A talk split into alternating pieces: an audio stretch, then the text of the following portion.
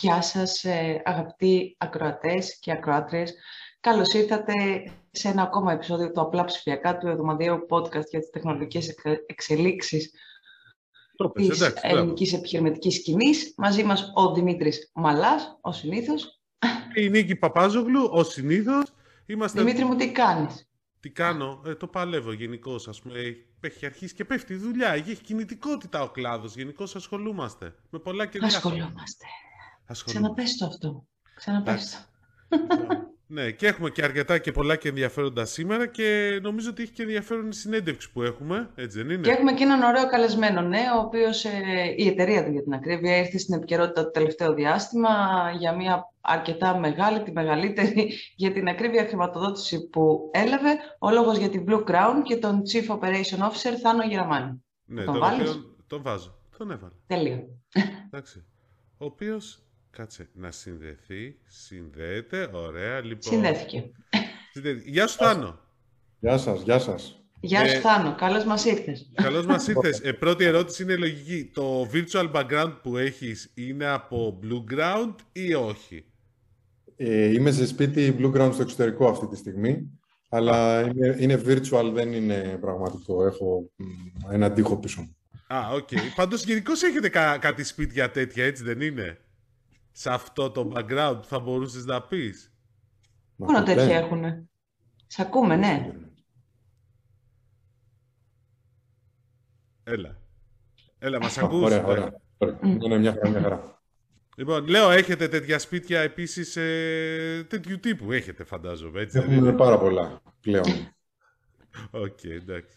Πόσα έχετε, Θάνο, τώρα, πόσα σπίτια; Ε, έχουμε αυτή τη στιγμή περισσότερα από 5.000 σπίτια σε 15 πόλεις σε όλο, τον κόσμο. Τέλεια. Να, αυτό ήταν έτσι, είναι και ένας σκέλος της πρώτης μας ερώτησης που θέλουμε να σου κάνουμε. Ε, ξεκινήσατε την πορεία σας το 2013, ήταν λίγα τα σπίτια στην Αθήνα κατά κύριο λόγο. Πλέον έχετε φτάσει σε... Ε, πόσα μου είπες; 5.000. 5.000, ωραία. Ε, και έχετε αναπτυχθεί όλο αυτό το διάστημα πάρα πολύ καλά. Υπήρξε μία έτσι αναποδιά, όπως σε όλους τους κλάδους με την πανδημία και για εσάς, ιδίως επειδή βασίζεται και στον επαγγελματικό τουρισμό. Ε, θα ήθελα όμως ε, λίγο να μου πεις πιο αναλυτικά τι προκλήσεις ε, έφερε η πανδημία σε εσάς ε, και τι κάνατε για να αντιμετωπίσετε έτσι όλες αυτές τις επιπτώσεις και πώς εν τέλει εξελίχθηκε το όλο πράγμα, γιατί είδαμε και με βάση την ανακοίνωση τη, την τελευταία σας ε, για την χρηματοδότηση που πήρατε, ότι έχετε πολύ καλές πληρότητες, που σημαίνει ότι το αντιμετωπίσατε επιτυχώς το πρόβλημα, το όποιο δημιούργησε. Σωστά. Νομίζω η πανδημία ήταν ένα σοκ παγκοσμίως, κανείς δεν το περίμενε. Εμείς είχαμε διανύσει ένα αρκετά μεγάλο ταξίδι από το 2013 που ξεκινήσαμε. Είχαμε ήδη μπει σε 12 πόλεις. Ε, όταν ξεκίνησε αυτή η ιστορία, νομίζω μέσα σε δύο εβδομάδες ήταν ε, ε, ξεκάθαρο ότι εδώ έχουμε να αντιμετωπίσουμε μια πολύ δραματική κατάσταση. Ε, το πρόβλημα ήταν ότι κανείς δεν ήξερε να μας πει πώς θα εξελιχθεί αυτή η κατάσταση. Ε, και ακόμα και σήμερα να ρωτήσεις κάποιον πώς θα εξελιχθεί, ακόμα και τώρα, νομίζω κανείς δεν είναι απόλυτα βεβαίως. Ε, οπότε ε, αυτό που κάναμε είναι ουσιαστικά, αν κοιτάξω τώρα ε, το χρόνο πίσω, ουσιαστικά περάσαμε μέχρι σήμερα τρεις διαφορετικές φάσεις.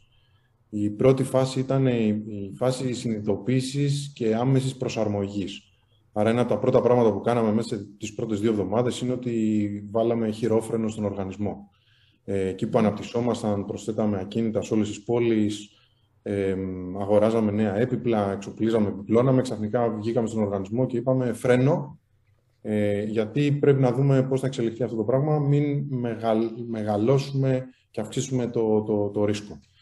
Ε, και εκεί μπήκαμε σε κάποιες συζητήσεις να δούμε από πού θα μαζέψουμε, πώς θα εξελιχθεί, πώς θα αναδιοργανώσουμε λίγο ε, το μοντέλο και τον τρόπο λειτουργία μας, ώστε να μπορούμε να ξέρουμε ότι μπορούμε να επιβιώσουμε. Αυτή ήταν η πρώτη φάση, την λέμε ας πούμε φάση επιβίωσης. Η δεύτερη φάση ήταν αυτό που εμείς εσωτερικά ονομάζουμε φάση προσαρμογής. Ουσιαστικά ο COVID σε πολλές εταιρείες οι οποίες αυξάνονται με πολύ γρήγορους ρυθμούς, ε, ήταν μια, εγώ το βλέπω και σαν ευκαιρία, ε, να μπορέσεις να αλλάξεις κάποια πράγματα στο μοντέλο σου. Ε, να διορθώσεις κάποια κακό κείμενα, να γράψεις κάποιες διαδικασίες, να βελτιώσεις την τεχνολογία σου, να φτιάξεις κάποια καινούργια εργαλεία που θα βοηθήσουν είτε τους πελάτες είτε εσωτερικά την εταιρεία στον τρόπο λειτουργίας της.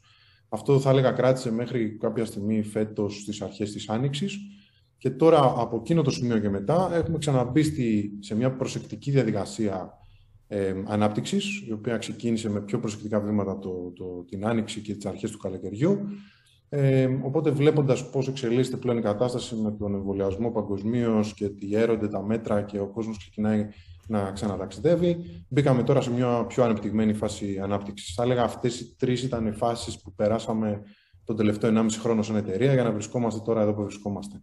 Από τη φάση 2 που ανέφερες, ποια είναι τα κακό κείμενα, έτσι ενδεικτικά να μας πεις κάποια πράγματα τα οποία εντοπίσατε και ναι. αλλάξατε. Δεν είναι απαραίτητα κακό κείμενα, αλλά είναι παραδείγματος χάρη ότι μπορεί να μην είναι πλήρως ε, αυτοματοποιημένες κάποιες διαδικασίες ε, ή μπορεί να μην είναι καταγεγραμμένες κάποιες διαδικασίες ε, και ή να γίνονται με διαφορετικό τρόπο από πόλη σε πόλη. Οπότε πράγματα όπως το standardization, το να γίνουν κάποια πράγματα με ένα καλύτερο τρόπο ή εμείς έχουμε και ομάδα operational excellence στο να πάμε να βελτιστοποιήσουμε κάποιες διαδικασίες που γίνονται με έναν τρόπο ώστε να γίνουμε ακόμα πιο αποδοτικοί. Άρα δεν είναι ότι γίνονται απαραίτητα κάποια λάθη, απλά μπορεί να υπάρχουν κάποια κενά, κάποιες ελλείψεις ή κάποιες διαφοροποιήσεις μεταξύ των μοντέλων, το οποίο για να γίνεις πιο αποτελεσματικός πρέπει να φέρεις όλες τις πόλεις και όλες τις λειτουργίες της εταιρείας σε μια κοινή γραμμή. Οπότε αυτό ήταν το κομμάτι που ξοδέψαμε στη φάση 2. Θανό, βέβαια, καλά, είχατε, βέβαια, ενδιαφέρον ήταν και στα στοιχεία που δώσατε, στη χρηματοδότηση που θα πάμε μετά σε αυτην αλλα πρώτα θέλουμε να κλείσουμε ένα άλλο θέμα, ότι είχε 92% πληρότητα, δηλαδή, ναι. που σημαίνει ότι, ξέρεις, κάποιος θα μπορούσε να πει ότι δεν πληγήκατε και τόσο τελικά, όσο θα, θα φανταζόταν κάποιος στην αρχή, μια πρώτη, η πρώτη δηλαδή εικόνα, σαφώς ήταν αυτό. Και με βάση αυτό θέλω λίγο να, να μας πεις και λίγο ποιες είναι οι εκτιμήσεις σας για, για την τρέχουσα χρονιά, για την επόμενη, Κατάλαβες, δηλαδή η πανδημία τελικά ενέτεινε, περιόρισε τον ανταγωνισμό. Δηλαδή, λίγο, ξέρεις, ένα... πού βρισκόμαστε αυτή τη στιγμή. Ναι, νομίζω η, η κρίση πάντα δημιουργεί και ευκαιρίες. Ε, το να πετύχεις τόσο ψηλές πληρότητες δεν, σίγουρα δεν είναι πάρα πολύ εύκολο. Ε, έπρεπε λοιπόν να ξεκινήσουμε κοιτώντας καινούριε κατηγορίες πελατών. Ε, μέχρι πριν την κρίση, μέχρι πριν τον COVID, θα έλεγα ότι ένα, πάνω από το 1 τρίτο ίσως του πελατολογίου μας ήταν οι τυπικοί business travelers, άνθρωποι που ταξιδεύουν από τη μία πόλη στην άλλη για, για, για σκοπούς επαγγελματικούς. Ε, αυτό... Και μένουν πολύ καιρό εκεί πέρα. Μένουν, σίγουρα δεν μένουν μια-δυο μέρες, μένουν αυτό ένα λέω, ναι. μήνες, πέντε μήνες, οτιδήποτε. Ε, αυτό εκμηδενίστηκε ξαφνικά. Ε, πήγε από το 35 στο 0. Οπότε εκεί πρέπει να ψάξεις να βρεις καινούργια segments που μπορεί να δημιουργούνται. Στην αρχή δημιουργήθηκαν segments ε, ιατρικού τουρισμού. Ε, υπήρχαν ε, κυρίως στο εξωτερικό, υπήρχαν πολύ μεγάλες ανάγκες για ιατρικό προσωπικό, ε, άρα άρχισαν να, να, να, να προσλαμβάνουν ε, πολλούς ανθρώπους για να δουλέψουν στα νοσοκομεία. Αυτοί οι άνθρωποι κάπου έπρεπε να στεγαστούν. Άρα τι καλύτερο από το να στεγαστούν σε ένα έτοιμο σπίτι, στο οποίο τους παρέχει όλες τις ανάγκες και δεν χρειάζεται να ασχοληθούν με αυτό το κομμάτι από το να ασχοληθούν με τη δουλειά τους που ήταν η επίγουσα ανάγκη. Υπήρχαν περιπτώσεις μετά που υπήρχαν άνθρωποι που θέλουν να απομονωθούν λόγω του ιού, ε, είτε γιατί νοσούσαν, είτε γιατί νοσούσαν κάποιοι στο περιβάλλον τους. Υπήρχαν άνθρωποι οι οποίοι επέλεξαν να νοικιάσουν ένα σπίτι για να μπορούν να εργαστούν. Γιατί μέναν σε ένα μικρό σπίτι, ήταν ξαφνικά όλη η οικογένεια τους, ήταν αδύνατο να εργαστούν, άρα άρχισαν και δημιουργούσαν χώρους σπιτιών για εργασία. Πηγαίνανε και απομονώνονταν 8, 10, 12 ώρες για να εργαστούν με την ησυχία τους. Στη συνέχεια άρχισαν να δημιουργούνται καινούργια segments όταν πλέον άρχισε να, να ανοίγει λίγο το, το, το traveling, το οποίο είναι αυτοί που λέμε ψηφιακοί νομάδες. Ε, σήμερα και στην Αθήνα και σε άλλες πόλεις του εξωτερικού υπάρχουν πάρα πολλοί άνθρωποι που ξοδεύουν πολύ μεγάλα χρονικά διαστήματα ε, εργαζόμενοι από το σπίτι. Και τι καλύτερο το να ζεις παραδείγματος χάρη στην Αθήνα και να δουλεύεις για μια εταιρεία στη Βόρεια Ευρώπη που μπορεί ο καιρός να μην είναι ωραίος. Ε, άρα άρχισαν να δημιουργούνται καινούργια segments ε, κάναμε πολύ καλύτερη τιμολογία και πολιτική προφανώς για να πετύχουμε ε, και, και, και, αυτά τα νούμερα ε, στο utilization. και κάπως έτσι φτάσαμε στο 92%. Για μας το 92% για να, για να δώσω ένα benchmark δεν είναι ένα αποτέλεσμα που το βλέπουμε και λέμε ότι πετύχαμε κάτι εξωφρενικό. Ε, στην Αθήνα, ας πούμε, συνήθως κινούμαστε πάνω από 95%. Ε, ναι. Ε, οπότε σκεφτείτε ότι αυτή τη στιγμή έχουμε κοντά στα 900 διαμερίσματα Ε, οποιοςδήποτε θέλει μπορεί να μπει στο site σήμερα που μιλάμε και να δει πιθανότατα δεν υπάρχουν πάνω από 10-15 άδεια. Σήμερα που μιλάμε. Ναι, εγώ που μπήκα, ναι, υπάρχουν λίγα. Όντως. Ναι. Όχι 10-15, λίγο παραπάνω, αλλά. Έτσι όπως περιέγραφες τις λύσεις, ήθελα και εγώ να μπω να ψάξω ένα για την εργασία. Εγώ λέω πόσα είναι, πόσα είναι άδεια σήμερα. Έτσι. Μπορεί να αδειάζουν άλλα τις επόμενες μέρες, αλλά σήμερα που μιλάμε, το utilization μπορεί να είναι 95-97%. Ε, τώρα, τα, τα νούμερα προφανώς στη συνέχεια της πανδημίας έχουν αρχίσει και βελτιώνονται πάρα πολύ. Ε, εμείς περιμένουμε ότι φέτος τα έσοδα της εταιρείας παγκοσμίως θα είναι κοντά στα 140 εκατομμύρια δολάρια ε, και αναμένουμε και μια αύξηση περίπου 85% για το 2022 με την αύξηση που προσδοκούμε είτε με τις νέες πόλεις είτε με την αύξηση που, που τα καινούργια διαμερίσματα και καινούργιες περιοχές που προσθέτουμε στις υπάρχουσες πόλεις. Πάντως από segments γενικώ υπάρχουν πολλά. Δηλαδή, εγώ σου έχω πει ότι η segment είναι ακόμα και χωρισμένη. Αυτή που φεύγουν από... Δηλαδή δεν το έχει σκεφτεί. Όχι, το έχετε σκεφτεί, αλλά το έχουμε σκεφτεί και μας έχουν πλησιάσει και έχουμε πολλούς τέτοιους ανθρώπους, δυστυχώς ή ευτυχώς, που μένουν σε διαμερίσματά μας. Είναι, είναι πολλά τα segments τέλος πάντων. Εγώ ήθελα να ρωτήσω πέρα από το segment των χωρισμένων Δημήτρη μου. Αυτό για τους ψηφιακούς νομάδες, επειδή το ανέφερες και επειδή γίνεται και πάρα πολύ λόγος ε, και από την κυβέρνηση περί αυτούς, ποντάρουμε πολλά δηλαδή από ό,τι έχω καταλάβει, υπάρχει πράγματι αύξηση του αριθμού των ανθρώπων που δουλεύουν έξω και έρχονται να εργαστούν ε, με να, να, να μείνουν εδώ για να εργαστούν έξω. Ναι, ναι, σίγουρα υπάρχει. Ε, εμείς καταρχήν έχουμε προσλάβει τους ανθρώπους. Ε, δεν, δεν έχω ευκαιρό το νούμερο, αλλά έχουν έρθει άνθρωποι και από την Αγγλία και από την Αμερική, έχουν επιστρέψει στην ελλαδα Ε, γιατί πλέον λόγω ο, ο COVID αυτό το, το επέτεινε και το, το, το, το, το επιτάχυνε ε, ουσιαστικά δεν, δεν, δεν υπάρχουν σύνορα, δεν υπάρχουν ε, ώρες, είναι πολύ εύκολο κάποιος λοιπόν να το κάνει. Ε, Εκτός από τους ανθρώπους που έχουμε προσλάβει εμείς, υπάρχουν και άνθρωποι που μένουν στα διαμερίσματά μας που μας έχουν πει ότι θα εργαστώ τέσσερις μήνες το καλοκαίρι από την Ελλάδα και θέλω ένα διαμέρισμα ε, στην τάδε περιοχή, να είμαι κοντά σε φίλους συγγενείς, ε, με κάποιες προδιαγραφές στο ίντερνετ. Ε, μας έχουν προσεγγίσει και εταιρείες από την Αμερική. Αυτό απλά γίνεται παγκοσμίως. Είτε κάποιοι έρχονται στην Ελλάδα, είτε κάποιοι αντίστοιχα το κάνουν από τη μία πόλη στην άλλη, είτε στην Αμερική, είτε οπουδήποτε αλλού. Άρα υπάρχει Αυτό λέω, ναι. Ε, ειδικά για τη χώρα μας, ας πούμε, αν είχες σε μια εκτίμηση ποσοστού, βέβαια μπορεί να μην έχεις τώρα πρόχειρη, απλά έτσι. Δεν τουλάχιστον να επιβεβαιώσεις την άνοδο σε σχέση με τα χρόνια προ-πανδημίας. Γι' αυτό σε ναι, ρώτησα, επειδή γίνεται έχω... πολλής λόγος. Ναι. ναι. δεν έχω ακριβή νούμερα για το τι συμβαίνει σε όλη τη χώρα. Άνοδο όμως υπάρχει. Ναι, ναι, ναι, σίγουρα πολύ μεγάλη και καμία σχέση με αυτό που συνέβαινε πριν την πανδημία. Θανό, ανακοινώσετε πρόσφατα πήρατε 140 εκατομμύρια δολάρια, σωστά; Σωστά. Ωραία, λοιπόν. 140 εκατομμύρια ευρώ, συγγνώμη. Ναι, ναι. ναι, ναι. Ωραία, λοιπόν. Ε, νέος γύρος χρηματοδότης, ο μεγαλύτερος που εγώ θυμάμαι σε ελληνικό startup ε, και τα λοιπά, τουλάχιστον που έχει ξεκινήσει από Ελλάδα και όντως ξεκινήσει από Ελλάδα. Λίγο πώς θα τα αξιοποιήσετε αυτά τα κεφάλαια και επειδή ανέφερες και νέες πόλεις, θα έχουμε μεγάλη επέκταση, θα δούμε και Ασία ενδεχομένως. Δεν είναι και αυτό με αυτό που ρωτούσε πριν η Νίκη για τους ε, digital nomads και την τάση. Αν λίγο μπορείς να μας δώσεις μια εικόνα. Ναι. Ναι, να ξεκινήσω καταρχήν ε, ένα κομμάτι ε, από αυτά τα χρήματα θα επενδυθούν στις υπάρχουσες πόλεις γιατί συνεχίζουν να μεγαλώνουν. Ε, η Αθήνα σήμερα είναι κοντά στα 900 διαμερίσματα παραδείγματος χάρη. αν μιλήσουμε για το τέλος της επόμενης χρονιάς θα είναι σίγουρα πολύ πάνω από τα χίλια. Ε, προσθέτουμε καινούριες περιοχές. Πρόσφατα βάλαμε τη Νέα Σμύρνη, την περιοχή γύρω από το Ίδρυμα Σταύρος Νιάρχος. Άρα σιγά σιγά τεστάρουμε περιοχές και, και μεγαλώνουμε ε, τη, τη, τη, δραστηριότητά μας. Ε, το επόμενο είναι ότι θα ανοίξουν καινούριε πόλεις. Ε, υπάρχει ένα πρώτο κύμα, ε, το οποίο ε, περιλαμβάνει τη Μαδρίτη, τη Ζηρίχη και το Βερολίνο και το Μαϊάμι στην Αμερική. Άρα τρεις ευρωπαϊκές πόλεις και μία ε, αμερικάνικοι, οι οποίες θα ανοίξουν μέχρι τέλος της χρονιάς. Άρα ήδη έχει ξεκινήσει προετοιμασία, ε, πρόσληψη ανθρώπων. Ψηφίζω Μαϊάμι εγώ, μπορώ να πάω εκεί κάτι... Ναι, μπορώ να φανταστώ πολλούς λόγους που πολλοί άνθρωποι θα ψήφιζαν το Μαϊάμι. Ε, άρα, σίγουρα θα προσθεθούν καινούριες πόλεις. Ε, Συνήθως ο τρόπος που τα αντιμετωπίζουμε είναι ε, ανακύμα. Άρα, σε αυτό το κύμα περιλαμβάνουν αυτές τις τέσσερις πόλεις. Όταν με το καλό ξεκινήσουν αυτές και περάσουν λίγοι μήνες, υπάρχει σχεδιασμός και προγραμματισμός να πάμε στο επόμενο κύμα. Τώρα, αν με ρωτάς συγκεκριμένα για την Ασία, δεν μπορώ να σου πω με 100% βεβαιότητα. Σίγουρα είναι μέσα στα πλάνα μας. Ε, το πλάνο μας λέει ότι θέλουμε να πάμε σε 50 πόλεις, να φτάσουμε 50.000 διαμερίσματα. Απλά το θέμα είναι να βρούμε την κατάλληλη χρονική στιγμή, ε, το σωστό την τρόπο. πόλη. Σωστά, τις κατάλληλες πόλεις ε, και ξέρεις, όλο αυτό όσο μεγαλώνουμε το, το, τη γεωγραφική διάσταση που, που ασχολούμαστε σημαίνει ότι και για μας αρχίζει και γίνεται όλο και πιο δύσκολο, άρα θέλει καλύτερες δομές, πολύ καλύτερη οργάνωση. Αυτή τη στιγμή δουλεύουμε, ας πούμε, ώρες Ευρώπης και Αμερικής. Άρα κάποιος μπορεί να πει ότι ξεκινάμε το πρωί και τελειώνουμε το βράδυ. Αργά κάποιες φορές.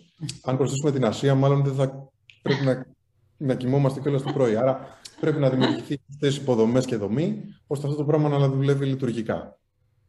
Ναι, και έχει αρκετές διαφορές, ε, τουλάχιστον με άλλους που έχουμε μιλήσει, οι αγορές της Ασία σε σχέση με τις Αμερικανικές και Ευρωπαϊκές αντίστοιχα. Οπότε νομίζω ότι θα είναι λίγο μεγαλύτερη η προετοιμασία που θα πρέπει να κάνετε. Παρ' όλα αυτά, στην. Ένα μεγάλο, να προσθέσω, ένα μεγάλο κομμάτι της χρηματοδότησης προφανώς πάει γιατί για να κάνεις αυτή την ανάπτυξη και να φέρεις αυτά τα νούμερα, ε, πρέπει να προσλάβεις και πάρα πολύ κόσμο. Ε, αυτή τη στιγμή το πλάνο μας είναι ότι θα προσλάβουμε 300 ανθρώπους παγκοσμίως, 150 από τους οποίους θα είναι στην Αθήνα. Ε, γιατί στην Αθήνα έχουμε ουσιαστικά τις κεντρικές υπηρεσίες, ε, όλο το engineering, το finance, το marketing, το HR, όλοι αυτοί οι άνθρωποι κάθονται ως επιτοπλίστων, θα έλεγα το 90%, ε, κάθονται στην Αθήνα, οπότε γι' αυτό θα γίνουν και πάρα πολλές προσλήψεις για να μπορούν να υποστηρίξουν και το μοντέλο στο εξωτερικό. Ε, στην Ελλάδα, ε, ε, ακούσαμε για πάρα πολλές άλλες πόλεις και χώρες που σκοπεύετε. Η Ελλάδα παραμένει σημαντική αγορά για σας πέρα από το, το προσωπικό και τη, τις επιχειρήσεις, τέλος πάντων, ως έδρα εισαγωγικά επιχείρησης. Ναι. Σίγουρα έχει το μεγαλύτερο κομμάτι. Δηλαδή, σήμερα νομίζω 240-250 άνθρωποι από το σύνολο της εταιρείας εργάζονται στην Ελλάδα και υποστηρίζουν όλες τις υπόλοιπες αγορές. Άρα, αυτό είναι σίγουρα ένα πολύ σημαντικό κομμάτι, ανεξάρτητα με τα διαμερίσματα που υπάρχουν στην Ελλάδα.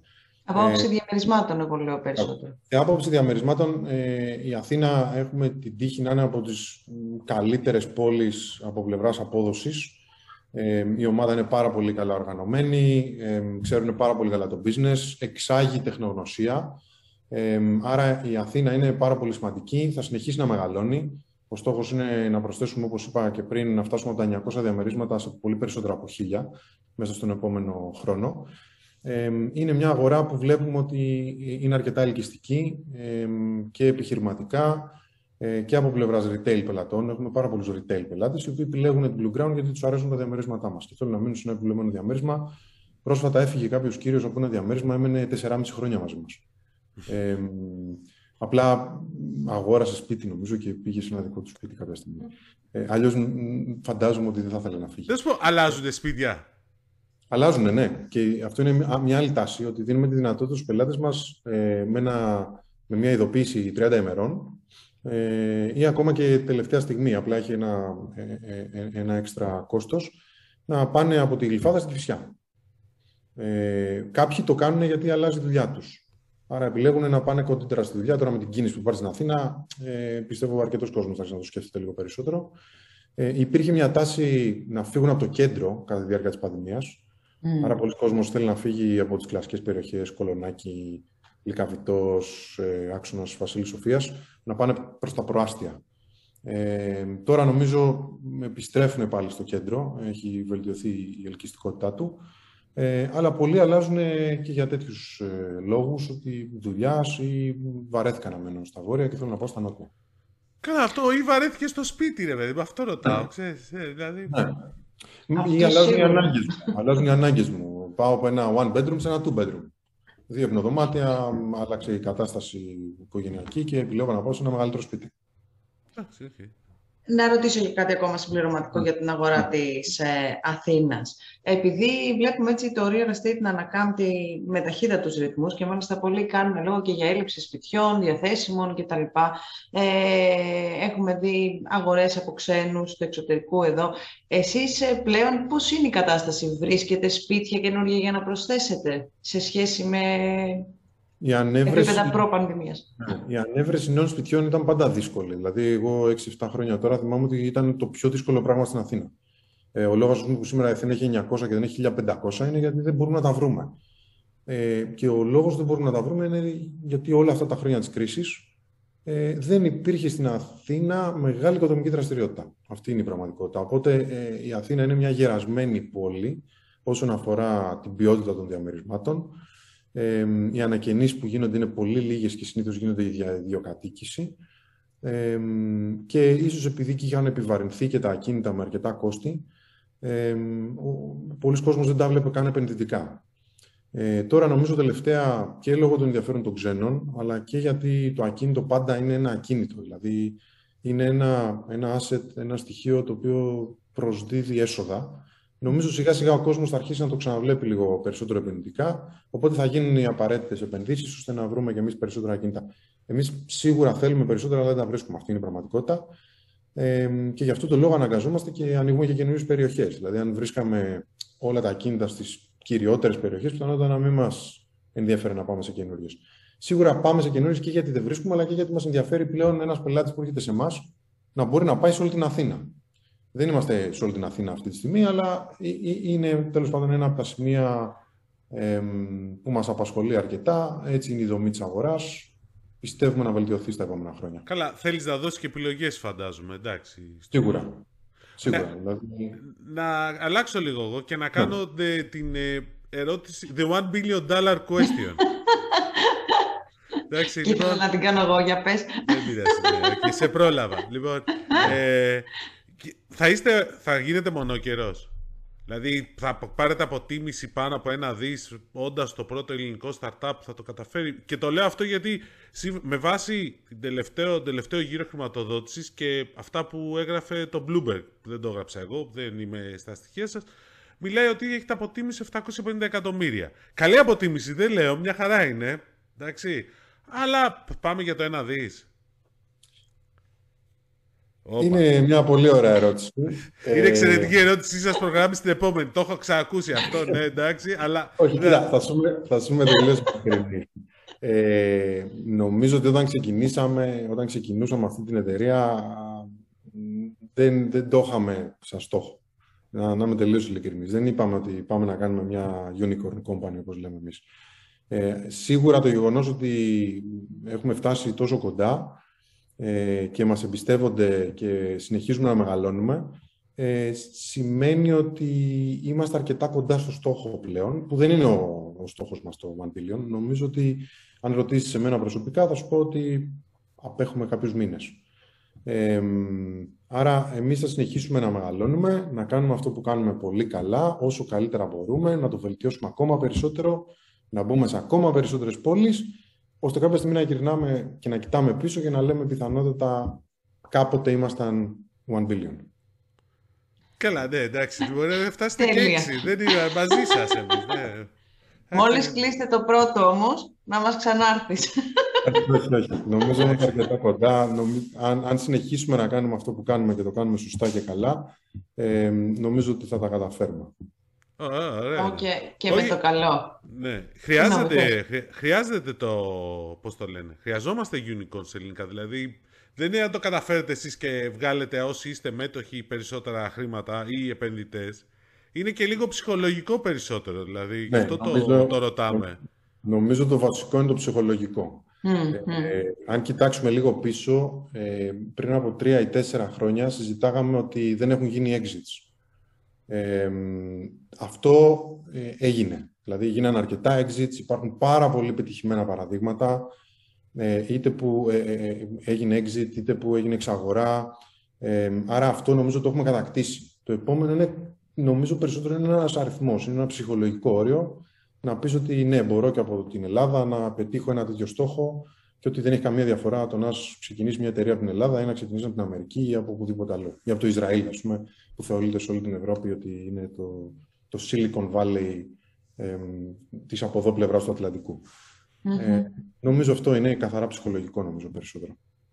Να μου δίνεις ωραία αφορμή για να σε ρωτήσω και κάτι ακόμα, γιατί ήδη μόνος σου αναφέρθηκε στη startup σκηνή της χώρας. Οπότε θέλω να μου πεις λίγο εσύ πώς τη βλέπεις, γιατί έχετε και χρόνια εμπειρίας. Δηλαδή ξεκινήσετε σε μια, σε μια περίοδο που λες και εσύ ότι όχι μόνο exit, ίσως και όχι πολλές startup δεν υπήρχαν. Ε, κάτι το οποίο έχει αλλάξει. Πώς τη βλέπεις εσύ, ε, προοδεύει, χρειάζεται και άλλες αλλαγές; Γίνονται διάφορες κινήσεις μητρό, ας πούμε, νεοφιών επιχειρήσεων από την κυβέρνηση και πολλά άλλα πράγματα. Ποιο είναι το, το δικό σου σχόλιο εκτίμηση, πώς θα πάει, πώς πάει και πώς θα... Το νερό έχει μπει στα βλάκι, όπως λέμε. Ε, υπάρχουν πλέον πολλές εταιρείες. Παλιά το να πήγαινες να δουλέψεις σε ένα startup ήταν εξωτικό. Σου λέγε σε startup, τι είναι αυτό, τι πας να κάνεις, ας πούμε. Θυμάμαι τους γονείς μα. Όταν ανακοίνωσα ότι φεύγω από μια πολυεθνική τέλος πάντων για να πάω να δουλέψω σε ένα startup, ας πούμε, υπήρξε πανικός στο σύστημα. Ε, ναι, ναι, αυτό. το 13 κιόλας αυτό, ε, πρόσεξε. Πότε ε, ήταν; Όχι, το, το 16, αμέσως μετά το, το, ναι. το μαρτυρικό 15, ας πούμε. Αρκετά δύσκολη περίοδος. Ε, άρα, νομίζω ότι υπάρχουν, πλέον έχει, υπάρχει ένα καλό οικοσύστημα. Ε, υπάρχουν πάρα πολλές εταιρείες, υπάρχουν VCs, οι οποίες βοηθάνε αυτές τις εταιρείες και επενδυτικά και mentorship και βοηθώντας ε, με, τη, με τη διείσδυση αγορών του εξωτερικού, ε, το Scrooge, Workable, το Beat, ε, το, το, το, Doctor Anytime, δηλαδή Marine Traffic, πάρα, πάρα πολλές εταιρείες που έχουν ανοιχτεί και πάνω στο εξωτερικό. Άρα το, σύστημα, το οικοσύστημα έχει αρχίσει και φτιάχνεται.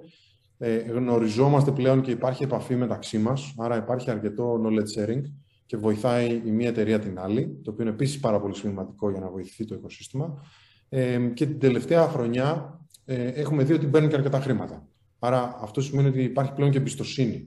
Δεν είναι τελείως εξωτικό ούτε για τους Έλληνες, αλλά ούτε και για τους ανθρώπους από το εξωτερικό. Ότι τι τώρα, Greek startup κτλ. κτλ.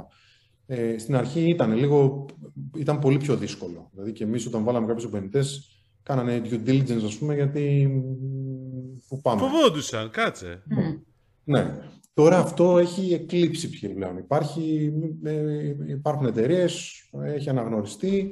Άρα νομίζω ότι είμαστε σε πάρα πολύ καλό δρόμο και έχω την εντύπωση ότι αυτό θα συνεχίσει να βελτιούται όσο τα αποτελέσματα και εταιρείες που βγαίνουν στο, στο, ε, στην αγορά φέρνουν τα αποτελέσματα που φέρνουν. Και μία από αυτές τις εσείς, οπότε να συνεχίσει να φέρνει τα αποτελέσματα για να δώσετε ακόμα μεγαλύτερη όθηση στο οικοσύστημα κιόλας. Δηλαδή βοηθάς και με αυτόν τον τρόπο. Γιατί σε λίγο δεν θα είσαι πλέον startup, γιατί ξεπερνάς και το όριο των 8 ετών, έτσι δεν είναι; Ναι, ναι, ναι. Είμαστε... ναι, τώρα το λέμε scale-up εμείς ουσιαστικά. Ναι, είμαστε ναι. σε μια μεταβατική κατάσταση ουσιαστικά. Ναι. Και αυτό χρειαζόμαστε. Χρειαζόμαστε πολλά scale-ups. Νομίζω αυτό είναι το ναι. επόμενο μεγάλο στοίχημα και η πρόκληση του οικοστήματος. Λοιπόν, Θάνο, σε ευχαριστούμε πάρα πάρα πολύ. Ευχαριστούμε πάρα πολύ. Για όλα αυτά που είπες. πάρα πολύ για τη συζήτηση. Και θα, όταν, όπως είπε η Νίκη, αλλά όχι, θα είναι πολύ σύντομα, λες. Ε, οπότε Δεν πειράζει. Θέλω. θα είναι κάποια στιγμή, ελπίζω, στο μέλλον. Κάποια στιγμή. Δεν Είπες πειράζει, μήνες, οπότε είναι πάλι εμείς εδώ. Λοιπόν, έλα. Ok, okay, λοιπόν. Καλή συνέχεια. Ευχαριστώ πάρα πολύ. Καλή, Καλή συνέχεια. συνέχεια. Ευχαριστούμε, Θάνο, γεια. Πάρα πολύ ωραία και απολαυστική κουβέντα, εγώ έχω να πω. Ναι. Εντάξει, γιατί τώρα, εντάξει, είναι αυτό, τα startups. Όχι, γιατί την ευχαριστήθηκα, ρε παιδί μου, δεν ευχαριστήθηκα, να μην το πω. Εδώ έχουμε φτάσει πρώην startups να κάνουν εξαγορές. Πες εσύ. Στην Ιφούντα αναφέρεσαι. Ε, στην Ιφούντα αναφέρομαι, ναι. Εντάξει, εδώ, κοίταξε. Εδώ που κάθομαι αναπαυτικά στην καρέκλα με αυτή την άντα seat, εντάξει, συνήθως ξέρεις, παραγγέλνεις. Αχ, που σε ζηλεύω το τελευταίο καιρό, ναι, για πες. Ναι, ναι, εντάξει, θα την, την ξαναβάλεις, θα το φτιάξουμε γι' αυτό. Λοιπόν, ε, η Φούντα αγοράζει τι, τα κιόσκης. Η Food αγοράζει τα κιόσκης για άλλη μια φορά στην επικαιρότητα με λίγο πιο θετική χρειά αυτή τη φορά. Μας ε, αναστάτωσε χτες μέσω της νέας συμφωνίας που γνωστοποιήθηκε, προχθές, με συγχωρείτε, ναι, εντάξει, ε, ότι ο όμιλος της Delivery Hero που δραστηριοποιείται εδώ, δηλαδή η Food, αγοράζει τις ε, εταιρείες ε, του ομίλου Μούχαλη, 100%, το 100% της αλφαδιανομές και το 99% της ΣΥΝΚΑΤ, τα οποία, οι οποίες αυτές οι δύο είναι τα κιόσκης και η χοντρική, ναι. το, το δίκτυο με τα hub και τα λοιπά. Ε, και έχει και την επιλογή να αγοράσει και το 100% των δύο άλλων πλατφορμών του ομίλου, του delivery.gr και του etable.gr. Καλά. Από την πρώτη ανακοίνωση καταλάβαμε ότι αγοράζει και, τα, και, τα, και αυτές τις δύο, αλλά... Έτσι ακριβώς έλεγε η πρώτη ανακοίνωση, έχεις απόλυτο δίκιο, αυτές είναι διευκρινήσεις που έδωσε στη συνέχεια η εταιρεία αφού τη ρωτήσαμε. Έτσι. Ναι, κάπως έτσι πήγε η ιστορία, αλλά θέλω να σου πω ότι ναι. ήταν λίγο... Εντάξει, Βασικά όμως να σου πω κάτι για μένα είναι δύο πράγματα. Το ένα είναι καλά, η εταιρεία μιλάει ότι και σωστά ότι η παιδιά είναι το quick commerce που μας ενδιαφέρει και τα λοιπά. το θέμα το οποίο συζητήθηκε πολύ κατά τη διάρκεια της πανδημίας. Αλλά για μένα νομίζω η πιο σημαντική έτσι, παράμετρος ή από τις πιο σημαντικές είναι ότι η Delivery Hero, και δεν θυμάμαι πραγματικά και το ρωτάω από χτες και δεν έχω προλάβει να το ψάξω, ψά, από προχτές, συγγνώμη, να το ψάξω, ψάξω, είναι ότι μπαίνει στα φυσικά σημεία. Ναι. Δηλαδή, Μπαίνεις βλέπουμε... στα φυσικά σημεία, συμφωνώ. Και εντάξει, το, το quick commerce δεν ξέρω, η μικρή λιανική είναι σίγουρα πολύ επικερδής. Η μικρή λιανική έχει περίεργα κόστη, θα έλεγα. Δηλαδή, ξέρεις, αν το ρωτήσεις, ναι... Και ε, πολύ μεγάλη ανάπτυξη κατά τη διάρκεια της πανδημίας, η οποία συνεχίζεται μέχρι και σήμερα. Γιατί Ναι, εξαιρετικά με το μοντέλο τα τσιγάρα να έρχονται σπίτι και όχι να πηγαίνουμε μέχρι το περίπτωμα να το παίρνουμε. Ναι, και τον καφέ, να μην πηγαίνουμε στο καφέ, στο πώς το Μμ. λένε, στο Εντάξει, καφέ. τον καφέ δεν ξέρω αν θα χρησιμοποιήσει το κιόσκις για να τον πάρεις, γιατί δεν έχει συνεργαζόμενα καταστήματα καφέ. Θα χρησιμοποιήσει απευθείας το e-food. Το κιόσκις όμως, που είναι αυτό τα τσιγάρα, το, την κοκακόλα σου που, και οτιδήποτε ξέρεις έτσι τέτοια πράγματα περιπτέρου ήδη, ε, το, το έχεις πολύ συνηθίσει το περίπτερο να έρχεται σπίτι. Ναι, εντάξει, σαφώς. Έτσι, Κοίταξε, έτσι να σου πω το κάτι. Γενικώς έχω μια αίσθηση ότι και το, το e-food ε, θέλει λίγο να επεκτείνει την γάμα των προϊόντων, τα apps που έχει και γενικώς δεν ξέρω δηλαδή αν το e-table απαραίτητος θα το, δεν θα το πάρει. Ίσως να έχει νόημα το e-table. Δηλαδή φαντάσου. Super Τώρα, app. Εντάξει, super app, ναι. Ναι, εγώ το λέω το super app. Super app έχουμε ακόμα πολύ δρόμο. Αλλά Ναι. σκέψου, ας πούμε, ότι το, κάπ- ένα εστιατόριο θα μπορεί μέσα από το e-food και να κάνεις κρατήσεις και να στέλνει delivery. Αυτό θα έχει πολύ ενδιαφέρον. Το οποίο δεν ξέρω αν το έχεις καταλάβει. Η, το, η Google δουλεύει εδώ και χρόνια προς μια τέτοια κατεύθυνση. Δηλαδή, με εξαίρεση το delivery. Δηλαδή, μου έχει τύχει να, να μου λέει, δηλαδή, στη, τώρα το καλοκαίρι το ανακάλυψα. Που ξέρεις, έψαχνα ένα εστιατόριο στην περιοχή που ήμουνα, διακοπές, και του λέγα, το ψάχνα, ας πούμε, μου έφερνε τι ώρα είναι, το τηλέφωνο έψαχνα εγώ για να πάρω τηλέφωνο να κάνω κράτηση.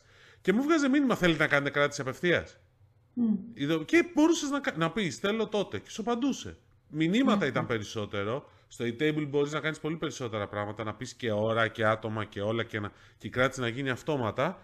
Αλλά Ναι. Ξέρεις τώρα.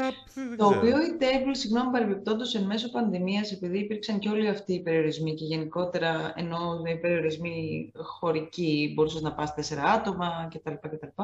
Ε, και γενικότερα, εγώ τουλάχιστον βίωσα το φαινόμενο να, μην, να πρέπει να κλείσω σε εστιατόριο, σε εστιατόριο που μέχρι προ-πανδημίας δεν έκλεινα. Απλά πήγαινα από ό,τι ήθελα να πάω και έψηκα τραπέζι. ενώ τώρα δεν γινόταν αυτό. Ε, Νομίζω ότι θα είχε, δεν, δεν το έχω κοιτάξει, αλλά φαντάζομαι ότι θα πηγαίνει πολύ καλά. Δηλαδή θα πρέπει να έχει προσθέσει πολύ κόσμο. Ε, Είναι ούτε πολύ εγώ το, πρακτικό ούτε το να εγώ- παίρνεις τηλέφωνο. ναι, ούτε εγώ έχω κάνει το ρεπορτάζ. Τώρα πιο πολύ είναι αίσθηση από το περιβάλλον μου, από το μικρό Μμ. κοσμό μου. Ναι, είχε πολύ Μμ. μεγάλη αύξηση και το ανακάλυψαν πολύ που ξέρεις, ε, λόγω, μετά, αμέσως στη, μετά το πέρας της δεύτερης καραντίνας που άρχισες να βγαίνεις Μμ. και ήθελες να είσαι, ξέρεις, διασφαλισμένος ότι θα βρεις τραπέζι και να μην ψάχνεις γύρω-γύρω σε μια περιοχή, εντάξει, όπως μπορεί να κάνεις στο παρελθόν, γιατί, γιατί ήταν λιγότερες θέσεις ή οτιδήποτε. Και επειδή επίσης πολλοί κόσμος είχε συνηθίσει αυτό το κομμάτι του να τα κάνω όλα online, εντάξει, ε, άρχισε να δουλεύει αυτό. Οπότε νομίζω ότι ήταν από τις περιπτώσεις που πήγε καλά. Λοιπόν, Πάμε επόμενο θέμα που είναι νομίζω ο, ο άλλος μονόκερος. Αφού μιλήσαμε για μονόκερους πιο πριν. Ε, Ο άλλος μονόκερος, τώρα εντάξει, βέβαια το μονόκερος είναι μια αφηρημένη έννοια στην ελληνική πραγματικότητα. Αλλά, εν πάση περιπτώσει, ε, σίγουρα μιλάμε για αποτίμηση πάνω από ένα δις. Τώρα για startup δεν μιλάμε, αλλά οκ, Ναι, άλλο startup το ένα, δεν άλλο είναι. το άλλο. ναι, όντως, startup Σε δεν είναι. καμία περίπτωση ο λόγος για την People Set, έτσι να τα λέμε και αυτά. Ναι. Την εταιρεία αυτή που ξεκινάγαμε κάποτε και κάναμε, δίναμε πιστοποίηση για ACDL. Ε, Ακόμα τη χρησιμοποιούν. Όσοι δεν θέλουν Ναι, ναι. ACDL, ακόμα εκεί πάνε. Εντάξει, μην το Απλά γράφω. λέω τότε, τα, τα, τα παλιά, τα, το καιρό εκείνο. Το καιρό εκείνο, ναι, όπως το πες. Εντάξει. Η, Λοιπόν. η People Cell, People Cell, τι έχω πάθει σήμερα γιατί δεν μπορώ να μιλήσω. Λες τα Ε, παθαίνω δεν με ξέρω. κεφαλικά, Δημήτρη μου, πω, πω, πω. Από τώρα; Λοιπόν, και είμαι και μόνη μου σπίτι, τη γλώσσα δεν θα μπορέσει να μου κρατήσει κανείς. Λοιπόν, η People Set λοιπόν που λέγαμε, ας ευχηθούμε να πάνε όλα καλά, Ε, πάρα πολύ προχώρησε, καλά. σε μια εξαγορά προμηνών ανακοινώθηκε, αυτή της Άξελος. Ε, καλά τα λέω, καλά τη λέω. Ναι, Βρετανική εταιρεία, ναι. Είναι Βρετανική εταιρεία που έχει πιστοποιήσεις για IT management services, αλλά και για ε, project management ε, κάπως. Δηλαδή, ε, διασφαλίζει, πιστοποιεί ότι τα πράγματα που πρέπει να γίνουν για την ολοκλήρωση ενός project θα γίνουν σωστά, στο σωστό χρόνο, με τις σωστές προδιαγραφές κτλ. κτλ, κτλ. Τι πιστοποιήσει αυτές χρησιμοποιούν ομέτρητε εταιρείες. Τέλος πάντων, την αγοράσαμε αυτή. Εμείς τη PeopleSet. Εμείς τη PeopleSet, ναι, ναι. Και. Έφτασε. Γελά, έλα, άστα το πάρω γιατί γελάς. Τώρα το οικονομικό αποτύπωμα έφτασε. Γελάω γιατί δεν αντιδράζει, ρε παιδί μου. Τι να αντιδράσω, δηλαδή, ότι, ότι είσαι τέτοιο. Ότι Έλα, πες πόσο είναι, πώς είναι η αποτίμηση; Η αποτίμηση όταν έγινε η εξαγορά ήταν στο 1,1 δις ευρώ και τώρα σύμφωνα με τον Βίρον τον Νικολαίδη, τον πρόεδρο, διευθύνοντα σύμβουλο και ιδρυτή της PeopleSet. Σύμφωνα με πληροφορίες, Δημήτρη μου. Όχι, εντάξει, αυτό το είπε ο ίδιος. Εντάξει, σιγά. Okay. Λοιπόν, Όχι, ένα... σύμφωνα με εκτιμήσεις, παιδί μου. Ε, σύμφωνα, ναι, οι εκτιμήσεις είναι δικές του, ναι. Οι εκτιμήσεις που έχουν, δεν υπάρχει αποτίμηση επίσημη, έχει φτάσει πλέον το 1,8 δις. Mm. Με βάση υπολογίζοντας τα, το EBITDA, ε, τα EBITDA, δηλαδή τα προσδοκόμενα EBITDA, εντάξει, δεν είναι τώρα, ε, έχουν ένα δάνειο ομολογιακό 300 εκατομμύρια ευρώ. Γενικώς είναι μια εταιρεία η οποία είναι στο top 5 παγκοσμίω στο κομμάτι αυτό της πιστοποίησης φυσικών δεξιοτήτων φυσικών προσώπων, ε, ειδικά στο χώρο το, το κομμάτι των ψηφιακών τεχνολογιών και τώρα επεκτείνονται και στο κομμάτι της διαχείρισης πνευματικών δικαιωμάτων και της δημιουργίας μεθοδολογιών. Εντάξει. Αυτό έχει ένα ενδιαφέρον για το πώς θα γίνει, πώς δηλαδή θα μπορέσουν να αξιοποιήσουν και αυτά τα δύο μεγάλα πιστοποιητικά που είχε η Άξελος και να τα κεφαλοποιήσουν με διαφορετικό τρόπο, όπως έλεγε ο ίδιος ο Βίρος Νικολαίδης. Ναι. ναι. Καλά, θα μας τα πει σε κάποια από τις επόμενες εκπομπές πρώτον. Ναι, δεύτερον, το καλό. δεύτερον ε, έχει ενδιαφέρον ότι συνεχίζουν τις εξαγορές. Δηλαδή δεν σταματήσουν. Απλώς δεν κάνουν τόσο μεγάλη, μάλλον. Αλλά ναι, δεν ε, τι μεγάλη, μεγάλη λε. Δεν θα κάνουν γιατί πήγε μια εξαγορά κάθε χρόνο. Γιατί είπε ότι προσδοκούν αύξηση έπειτα 40% ετησίως, 30% οργανική ανάπτυξη και 10% εξαγορές. Άρα μια εξαγορά κάθε χρόνο. Φαντάζομαι σίγουρα και τόσο μεγάλες. Ναι, όχι, εντάξει. Αλλά Θες να σου πω, είναι και αυτό ότι γενικώς υπάρχει κινητικότητα. Δηλαδή, αυτό που λέει και πριν ο Θάνος, πέφτουν λεφτά. Εντάξει. Mm. Δηλαδή, μην ξεχνάς ότι να, συζητούσαμε την περασμένη εβδομάδα, λέγαμε για μια ελληνική εταιρεία πληροφορικής που θα εξαγοραστεί από το εξωτερικό. Εντάξει, δεν είπαμε το όνομα, αλλά βγήκε τελικά αυτές τις μέρες ότι είναι Intrasoft International. Τώρα σα πούμε ότι αυτήν εννοούσαμε, μπορεί και να μας πιστέψετε, αλλά αυτήν εννοούσαμε. Λοιπόν, γιατί να μην μας πιστέψουν οι άνθρωποι, τι είναι, δηλαδή, δεν, μας, δεν μας χωνεύουνε και γιατί μας βλέπουν. Βίτσια είναι αυτά. Λοιπόν, ε, όχι, πάντως τέτοιο. Η Trasoft ανακοίνωσε ότι ναι, μιλάνε με την ε, Netman που είναι μια δανέζικη εταιρεία, αλλά δεν έχουν καταλήξει κάπου. Ανακοίνωσε έβγαλε και η δανέζικη εταιρεία, η οποία είναι γενικώς μεγάλος όμιλος στη, στη Βόρεια Ευρώπη και τώρα μάλλον θέλει να επεκταθεί και προς τα νότια και προς Αφρική. Γιατί ένα κομμάτι τη Intrasoft International mm. είναι ότι είναι πολύ δυνατή στην Αφρική, στην υποσαχάρη Αφρική, που δεν το ξέρει και πολλοί κόσμος. Πολλοί κόσμος. Αλλά έχουμε ξανά. Πέρα όμως από όλες αυτές τις εξαγορές και, και τα λοιπά, εγώ έχω να σου πω κάτι έτσι πιο, πιο καθημερινό. Πιο καθημερινό. πιο χαρούμενο. Α, ναι, του χρόνου. Πού θα πρωτοκάνεις συνδρομή; Σε συνδρομητική τηλεόραση. Πες μου, πού, τι θα πάρεις; Θα πάρεις Netflix, θα πάρεις HBO Max, θα πάρεις Disney Plus, θα πάρεις Vodafone TV, Cosmote TV, Win, δεν ξέρω αν υπάρχει, Aeon TV που έρχεται. Ε, εξαιρετική ερώτησή σας, προχωράμε στην επόμενη. Ε, τώρα, έρχεται δηλαδή... το HBO Max και το Disney Plus του χρόνου, βέβαια, Δημήτρη μου. Και ναι, εντάξει, το Disney Plus έρχεται εδώ και πάρα πολύ καιρό. Δηλαδή, και όλο το λέμε να έρχεται και δεν το βλέπουμε να έρχεται. Αλλά το HBO Max ανακοίνωσε επίσημο. Ε, μισό. Ανακοίνωσε επίσημο ότι έρχεται Ελλάδα το 22. Πότε ακριβώς το 22 ναι. δεν είπανε. Ε, όχι, για τον επόμενο χρόνο είπα εγώ. Ναι, εκτιμούμε, ούτε εγώ σου είπα πότε. Εκτιμούμε στο πρώτο μισό, δεν ξέρουμε όμως πότε. Ούτε τιμή. Ναι. Εντάξει, τιμή. Θα δούμε. Αλλά έχει ενδιαφέρον. Ε, στελεχών κόσμο, παίρνουν, έχουν πολλές θέσεις εργασίας. Γενικώς υπάρχει κινητικότητα εκεί πέρα.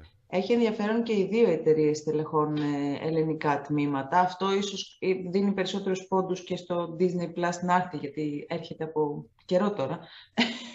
Ήταν να έρθει νωρίτερα, καθυστέρησε λόγω πανδημίας, μετά βρήκε κανένα φανάρι κίνηση, δεν ξέρω τι.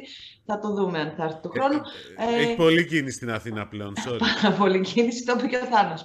Αλλά σε κάθε περίπτωση το ενδιαφέρον είναι περισσότερο στο HBO Max που θα έρθει, γιατί να θυμίσουμε ότι η Vodafone TV είναι το σπίτι του HBO μέχρι σήμερα. Αυτό δεν σημαίνει βέβαια ότι θα το HBO Max ότι απαραίτητα θα το χάσει το HBO ή Vodafone TV, μπορεί να έχει διαφορετικό content το ένα, διαφορετικό το άλλο. Μπορεί επίσης να προσφέρονται και τα δύο, γιατί κάτι αντίστοιχο συμβαίνει και στην Ισπανία, για παράδειγμα, που ξεκίνησε η υπηρεσία. Υπάρχει και με πάροχο και μόνη της. Απλά λέω. Θα έχει ενδιαφέρον. Εντάξει, ναι, ok. Okay. Αυτό θα έχει ενδιαφέρον.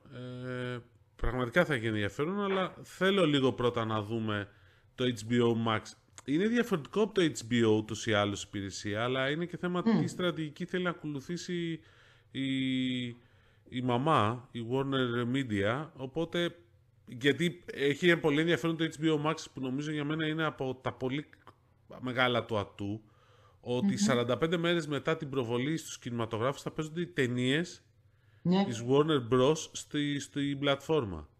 Ναι. Το οποίο είναι πολύ μικρό διάστημα, δηλαδή είναι 1,5 μήνας. Δηλαδή φαντάσου ότι, ξέρω εγώ, ε, παίζεται αυτές τις μέρες το, το James Bond, το καινούριο το No Time to Die και για χύψη λόγους δεν έχεις προλάβει να... που γίνεται χαμός στα σινεμά παρεπτώσει, έβλεπα ουρές έξω. Mm. Λοιπόν, ε, που για χύψη λόγους δεν προλαβαίνεις να το δεις. Τώρα το, δεν είναι της, ε, της Warner Bros. αλλά ας πούμε το, το Dune, ας Ένα παράδειγμα φέρνουμε, ρε παιδί. Ναι, το Dune, ας πούμε, που και αν το χάσεις, δηλαδή δεν προλάβεις, έχεις φύγει τη δουλειά, δεν έχεις προλάβει να πας οτιδήποτε και το παίζεις σε 45 μέρες. Δηλαδή δεν είναι μεγάλο διάστημα, είναι ένας μισή μήνας.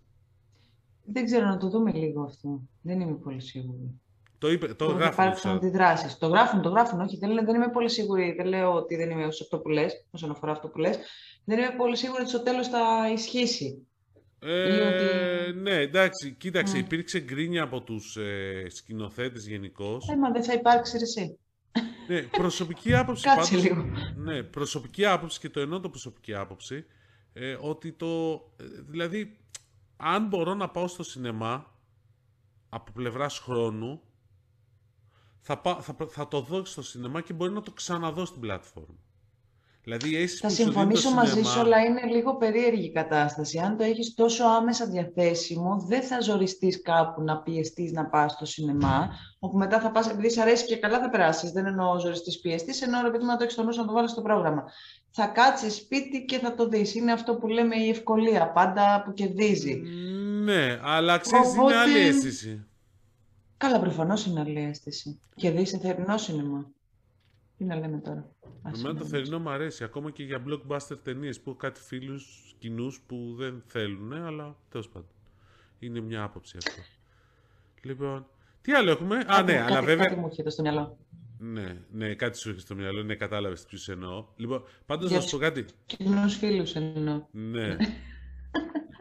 Λοιπόν, πάντως, σε κάθε περίπτωση, αν θέλεις να έχεις Disney+, HBO Max, ε, έχουμε μπερδέψει και τα ονόματα Plus, Max, όλα αυτά. Εγώ τα λέω HBO Max, Disney+, τα λέω ανάποδα. Ε, ουσιαστικά θέλει, ναι, θέλεις, θέλεις καλή σύνδεση, Νίκη μου. Πολύ καλή σύνδεση. Αυτό νομίζω. Άντε να δούμε τι θα γίνει. Θα έρθει αυτή η επιδότηση για τα κτίρια να φτιάξει. Γιατί και εμείς κάθε φορά και σήμερα μάλιστα έχουμε τεχνικά προβλήματα, εσύ Δημήτρη μου. Ναι, Είμαι μακριά λέει από τον κόμπο. Και τι να κάνω, ρε παιδιά, να μετακομίσω, δηλαδή για να έχω καλύτερη σύνδεση. Ε, κοίταξε, εδώ πέρα παίζεται το παιχνίδι ότι υπάρχει αυτή η συζήτηση για ένα καινούριο project που λέγεται Fiber Readiness που θα είναι για να φτάνει υποδομή οπτικών ινών μέχρι τα κτίρια, ώστε να είναι έτοιμα τα κτίρια, το οποίο σημαντική επιδότηση και αυτό έχει ενδιαφέρον, δηλαδή επειδή τώρα το μοντέλο που συνεχίζεται με το Super Fast Broadband και θα συνεχιστεί από ό,τι έλεγε ο, ο, ο, κύριος Λιβάνιος, Υφυπουργός ε, Ψηφιακής Διακυβέρνησης, εδώ πέρα υπάρχει ένα ζήτημα ότι τώρα ας πούμε ενισχύεται η ζήτηση. Δηλαδή εσύ στην πολυκατοικία σου μπορείς να ζητήσεις να σου φέρουν οπτική ή να μέχρι το σπίτι σου, παίρνεις το κουπόνι τα 130 ευρώ, όλα καλά. Αλλά όταν πηγαίνει σε μια καινούρια πολυκατοικία, αρχίζει και υπάρχουν ζητήματα. Ένα. Δεύτερον, μήπως έχει νόημα να είναι έτοιμη η πολυκατοικία ώστε να είναι πιο εύκολο να συνδεθούν περισσότερα σπίτια με οπτικές ίνε. Δηλαδή, υπήρχε μια τέτοια συζήτηση και αυτό βγαίνει ένα καινούριο ε, πρόγραμμα που λέγεται Fiber Readiness, θα βγει μάλλον, που είναι επίσης 163 εκατομμύρια, ώστε να είναι πιο εύκολο, ξέρεις, να παίρνουν την υποδομή τα κτίρια. Το οποίο θα είναι πολύ πιο εύκολο μετά για όλους τους εμπλεκόμενους να φέρουν την οπτική ίνα, η οποία σου δίνει πολλά πλέον εκτήματα κυρίως σε επίπεδο, όχι ταχυτήτων μόνο, κυρίως ποιότητας γραμμής. Ποιότητας, ναι, ποιότητας γραμμής. Εντάξει, αυτό είναι το, το μεγάλο ζητούμενο. Το μεγάλο το ζητούμενο και μιας και λες και για οπτικές σύνες και για δίκτυα, να σου πω εγώ ότι καλά προχωράνε και τα σχέδια του ΑΔΜΙΕ και της Κρήτη Telecom της θηγατρικής του ε, προς αυτή την κατεύθυνση. Ε, ναι, αναβαθμίζουν και αυτοί τις υποδομές τους. Και όπως γιατί... αναφέρθηκε, έχει, έχουν μισθωθεί ήδη σε τηλεπικοινωνία όπως παρόχους πάνω από 3.000 χιλιόμετρα οπτικών ινών και σύντομα μάλιστα θα διατεθούν και οι υπηρεσίες υπερυψηλών χωρητικότητων που θα ενισχύσουν παραπάνω τη θέση στην ε, αγορά. Να πούμε όμως ότι μιλάμε για χονδρομπορική αγορά μέχρι στιγμής τηλεπικοινωνιών, έτσι, στην περίπτωση του ΑΔΜΙΑ.